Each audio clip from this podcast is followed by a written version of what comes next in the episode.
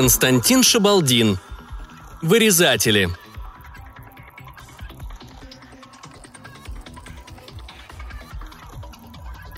Конце рабочей смены вырезатели бригады Инги Виолетты обязательно слегка засиживались в своей мастерской, чтобы посплетничать. Они уже скоро как год ходили в передовиках производства, и им дозволялись некоторые вольности. Сняв белые халаты, переобувшись, мужики разливали по 100 граммов спирта и неспешно, с чувством собственной значимости и осознанием уникальности профессии вырезателя, заводили разговор о суточных, премиальных, сверхурочных и прочих важностях, волнующих сердце каждого истинного мастера. Слыхали?» – колготился от негодования щупленький деверихний. «Во втором цеху по лекалам силуэты режут». «Брехня! ОТК не допустит!» – отмахивался Балу, получивший прозвище за телесную монументальность. Когда он работал, крохотные 3D-ножнички в его ручищах было не разглядеть. Между тем, он считался лучшим микроскопистом. С деверем ихним они, само собой, были не разлей вода. Спирт из континуума лучше всех вырезала именно непьющая Инга Виолетта, хотя в бригаде штатным макрушником числился Урик Мяу. Но, будучи классным специалистом по вырезанию любой жидкости, спирт он делал сивушным, а от сивушного спирта – тремор. Тремор – профзаболевание. Его боялись. Кому нужен вырезатель с тремором? В мастерскую заглянул денщик Эрзета, скромный парень из обычных накопителей – его звали, кажется, Дек, и он нравился Инге, но она еще не докатилась до того, чтобы путаться с рядовым накопителем. «РЗ хочет вас видеть», – уважительно сказал Дек и поклонился Инге. Инга вскочила и снова надела белый халат, а мужики молниеносно спрятали банку со спиртом. Это было чистое кокетство, никто бы их не наказал. Инга Виолетта.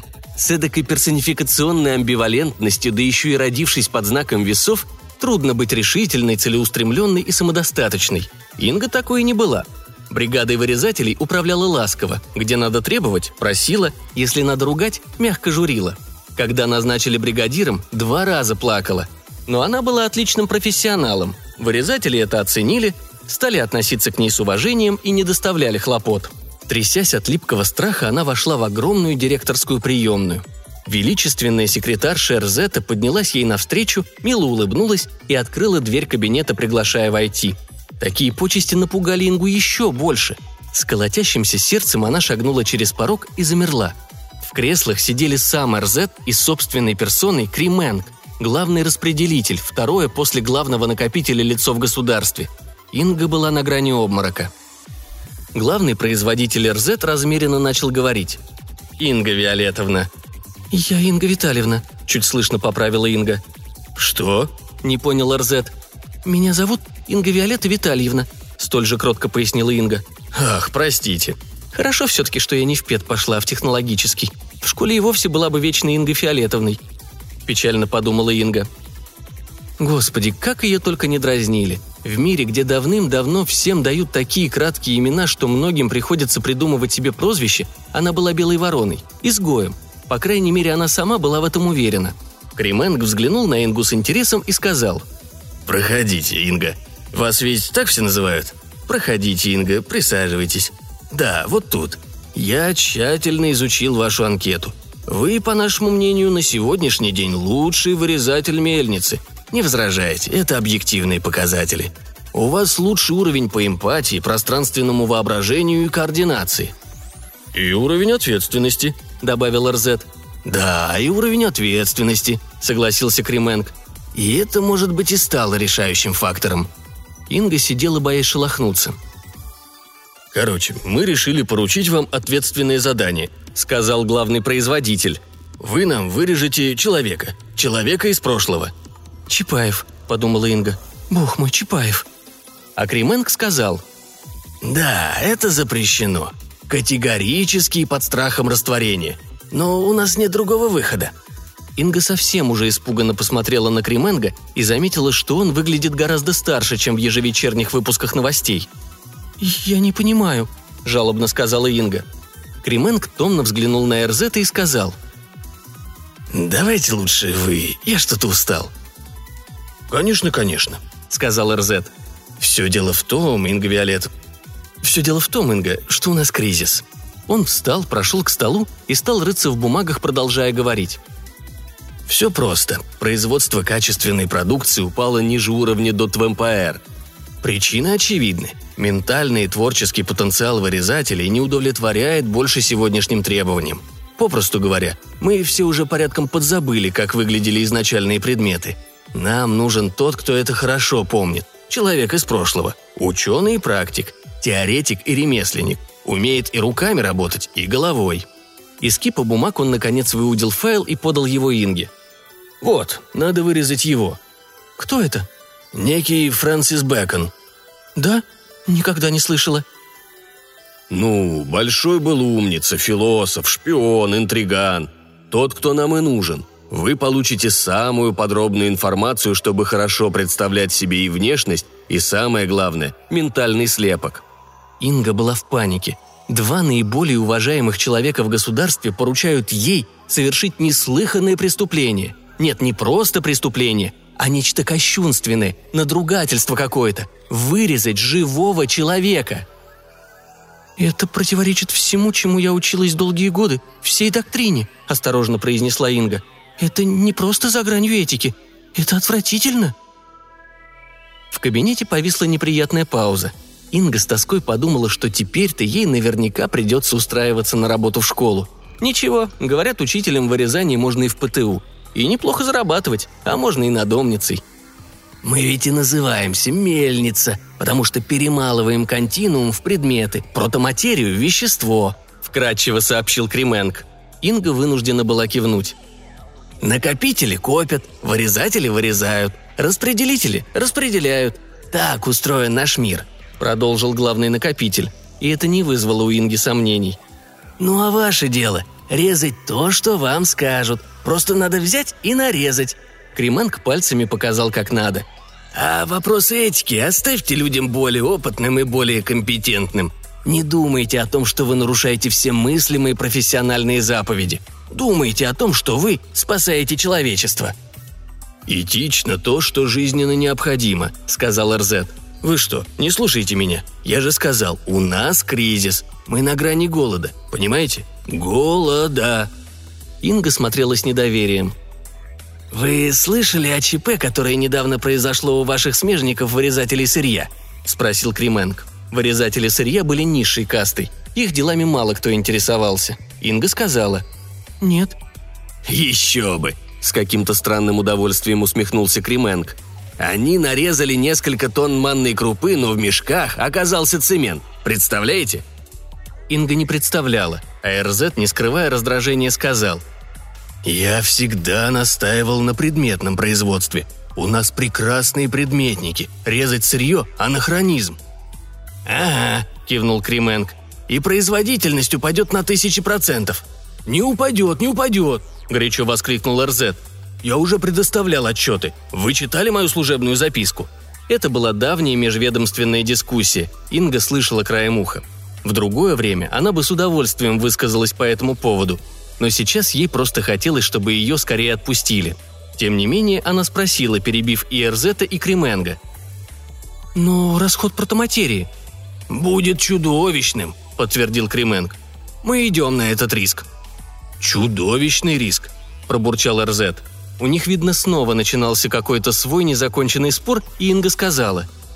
«Я пойду?» «Идите, Инга, готовьтесь», – торопливо сказал Рзет. «Отдохните как следует. Подробные инструкции вы получите завтра непосредственно перед операцией». «А если вы проболтаетесь хоть кому-нибудь, вас растворят в континууме», – равнодушно сообщил Кременг. Придя домой, Инга сразу включила интекран, запустила режим общения. Легендарный командарм ел картоху в мундире – Инга пожалела, что не попала на свой любимый момент психической атаки. Спросила у Чапаева. «При чем тут какой-то Фрэнсис Бэкон? Почему не ты, а он?» Чапаев усмехнулся, ответил ей чужой репликой. «А ты из большевиков, а из коммунистов?» Инга вздохнула.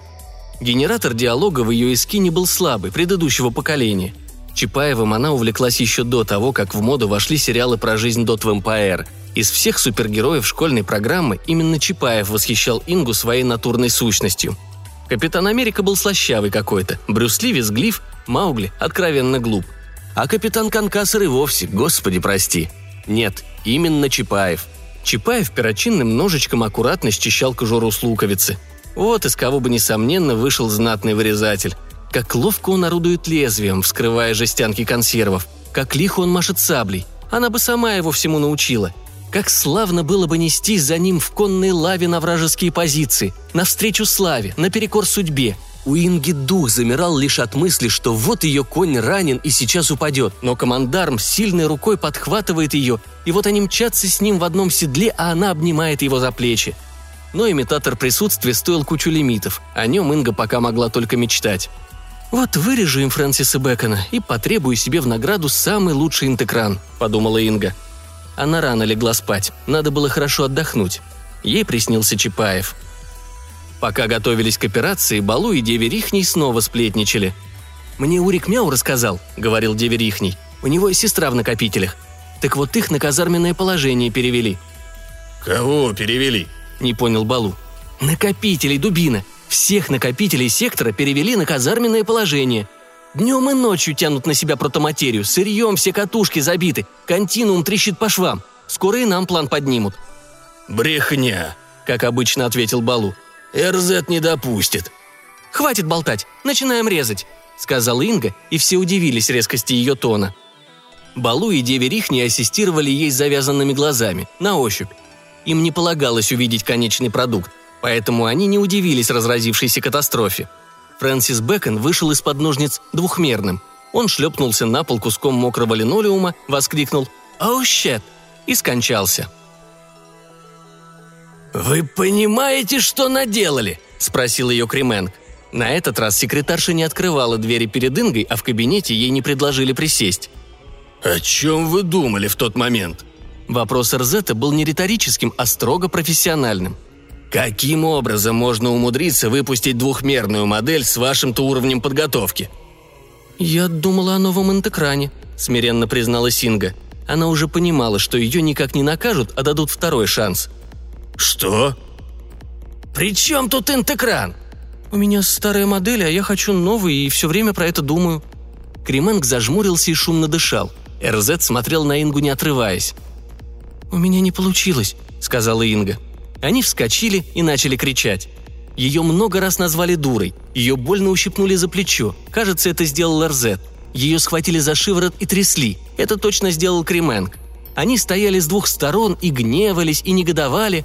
Потом, видно, заметили, что Инга уже близка к обмороку и усадили ее в кресло. Кременг набрал в рот воды из графина и побрызгал на Ингу. Затем налил воды уже в стакан и залпом выпил. «Простите нас, Инга», — сказал Кременг, но глаза его были очень злыми. «Да, мы несколько...» — сказал Эрзет, но Инга перебила его. «Пожалуйста, пожалуйста, пожалуйста, ну, пожалуйста, назначьте кого-нибудь другого», — простонала она. Они переглянулись. «Нет», — сказал Кременг, — «теперь уже поздно». «У нас нет другого выхода», — сказал Эрзет. «И у вас нет другого выхода. Инга, я вас очень прошу, сделайте все как надо. У нас осталась одна попытка. Я не буду вас пугать наказанием, потому что если вы снова не справитесь, любое наказание теряет смысл. «Просто сделайте свою работу», — сказал Кременг, — «и будет вам сто новых интекранов». «Я назначу вас своим первым советником», — подтвердил Арзет.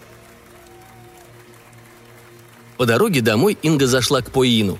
Поин не так давно отправился на покой, но именно он делился с ней сокровенными тайнами практического вырезания, когда Инга только пришла на производство – «Пуин, скажи», — обратилась она к старейшему вырезателю. «Кого бы ты выбрал на моем месте?»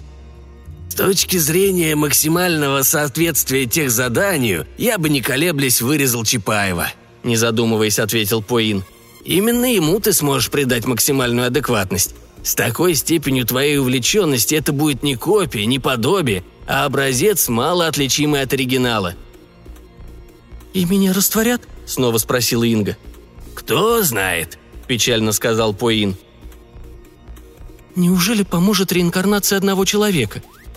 «Такие штуки уже проделывали. Да-да, не удивляйся, я точно знаю о двух случаях. Может, их было много больше». «Но ведь это значит, что вся теория Твампайр просто несостоятельна», — сказала Инга и задохнулась от кощунства ею произнесенного. Старый учитель мудро прищурился — во времена творческой эмпатической революции люди мало задумывались о последствиях, поведал он. Отказаться от пошлой вещественности казалось абсолютным благом. Но мир таков, каким его создали не мы, а тот, кто первым взял в руки ножницы. И замысел его нам не постичь никогда. Поэтому вырежешь ты Чапаева или Фрэнсиса Бэкона, решать тебе. Но для него это не имеет никакого значения». Инга решила не рисковать и резать силуэт по шаблону. Она взяла с собой древнюю семейную реликвию, фрагмент целлулоидной пленки с Чапаевым. Она, не особо скрываясь, принесла его в операционную. Она решила, будь что будет. Балу и Деви Рихни уже ждали ее. Целый сектор накопителей работал над обеспечением операции. Они с опережением графика вытягивали из пространственно-временного континуума последние крохи протоматерии. Воздух в операционной был так насыщен континуумом, что его присутствие ощущалось физически. Давило на грудь, покалывало глаза. Инга впервые наблюдала такую плотность сырьевой протоматерии. Любое неловкое движение могло спровоцировать неконтролируемую реакцию спонтанного проникновения вещества – Инга Виолетта решительно взяла в руки ножницы.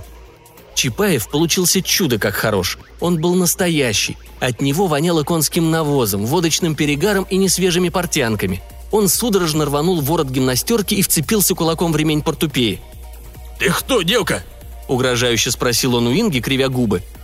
«Василий Иванович», – восторженно прошептала Инга. Но тут Чапаев заметил у нее на плечах погоны старшего вырезателя, а у Балу – погоны унтер-вырезателя, а у деверя ихнего – погоны вырезателя третьего класса. «Беляки», – обреченно сказал Чапаев. «Сонного повязали». «Василий Иванович, успокойтесь», – сказала Инга как можно мягче. «Мы специалисты по...» «Империалисты?» – заорал Чапаев. «Порубаю к херам!» Оскались, он выхватил из ножен верную подругу, кавалерийскую саблю, крутанул перед собой. Сверкающим веером замерцала сабля в плотном воздухе операционной. Протоматерия хрустнула под напором острого лезвия. И он порубал к херам весь концентрат пространственно-временного континуума. В щепу, в лапшу, в капусту. Весь. Раз и навсегда. –